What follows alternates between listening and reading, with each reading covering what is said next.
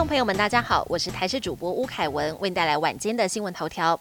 世界棒球经典赛，台湾吞下第二败。中华队预赛第四场今天出战红色闪电古巴，先发投手陈世鹏投一点一局就失五分退场，打线也完全遭到封锁，陷入苦战。直到九局上才靠着张玉成敲出二垒安打破蛋，不过仍以一比七惨败，球员更当场难过落泪。虽然中华队预赛取得两胜两败战绩，但也因为失分率过。高，确定无缘晋级八强。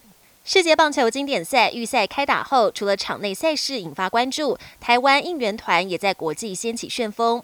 不论是热力四射的啦啦队，还是球迷们响彻球场的加油声，都令人印象深刻。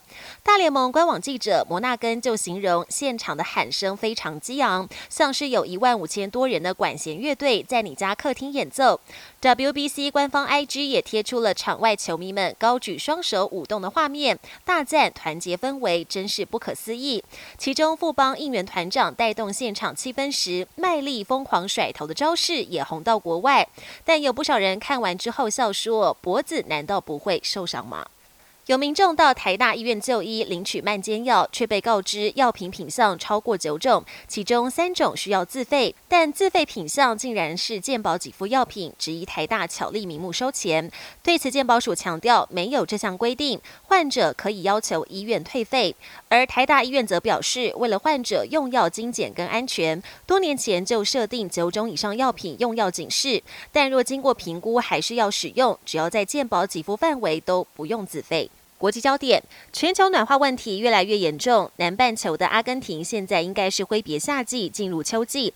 不过这两天在首都布宜诺斯艾利斯，气温飙到接近摄氏三十九度，打破七十年来纪录。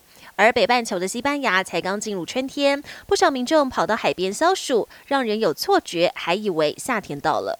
美国总统座机空军一号的使用年限快要到了，波音公司正在准备新的机型替换，而机身的颜色涂装日前也由拜登总统亲自拍板定案，推翻了前总统川普当年提议的红白蓝三色，决定要继续沿用传统的蓝白相间配色。而新一代的空军一号美国总统专机预定最快四年内交机。美国从三月十二号凌晨开始进入夏令日光节约时间，把时钟拨快一小时。这项做法虽然行之有年，但研究显示它会对健康带来影响。近年来，美国国会议员曾多次提案，希望把夏令时间永久化，最后都无疾而终。今年是否会重蹈覆辙，仍有待观察。本年新闻由台视新闻制作，感谢您的收听。更多内容请锁定台视各节新闻与台视新闻 YouTube 频道。